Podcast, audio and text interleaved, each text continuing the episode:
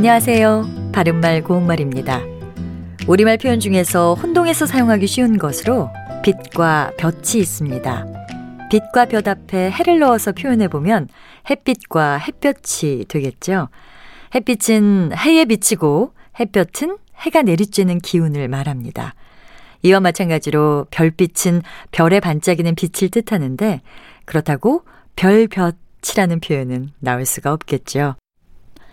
한여름의 더위를 나타내는 표현이 여러 가지가 있습니다.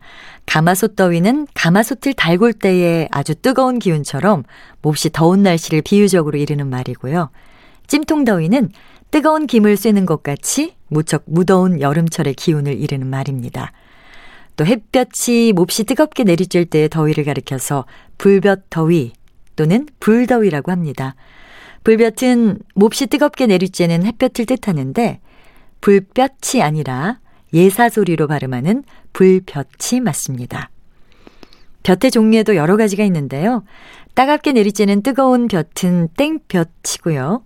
되게 내리쬐는 햇볕은 된볕입니다. 지금 들으신 것처럼 이 표현들 역시 예사소리로 발음합니다. 또 여름날에 강하게 내리쬐는 몹시 뜨거운 볕을 뙤약볕이라고 하는데요. 더운 여름이 되면 떼약볕에서 일하다가 일사병에 걸려 쓰러진 분들에 대한 안타까운 기사를 접하곤 합니다. 이 더운 여름 모두 건강 관리에 주의를 기울이시면 좋겠습니다.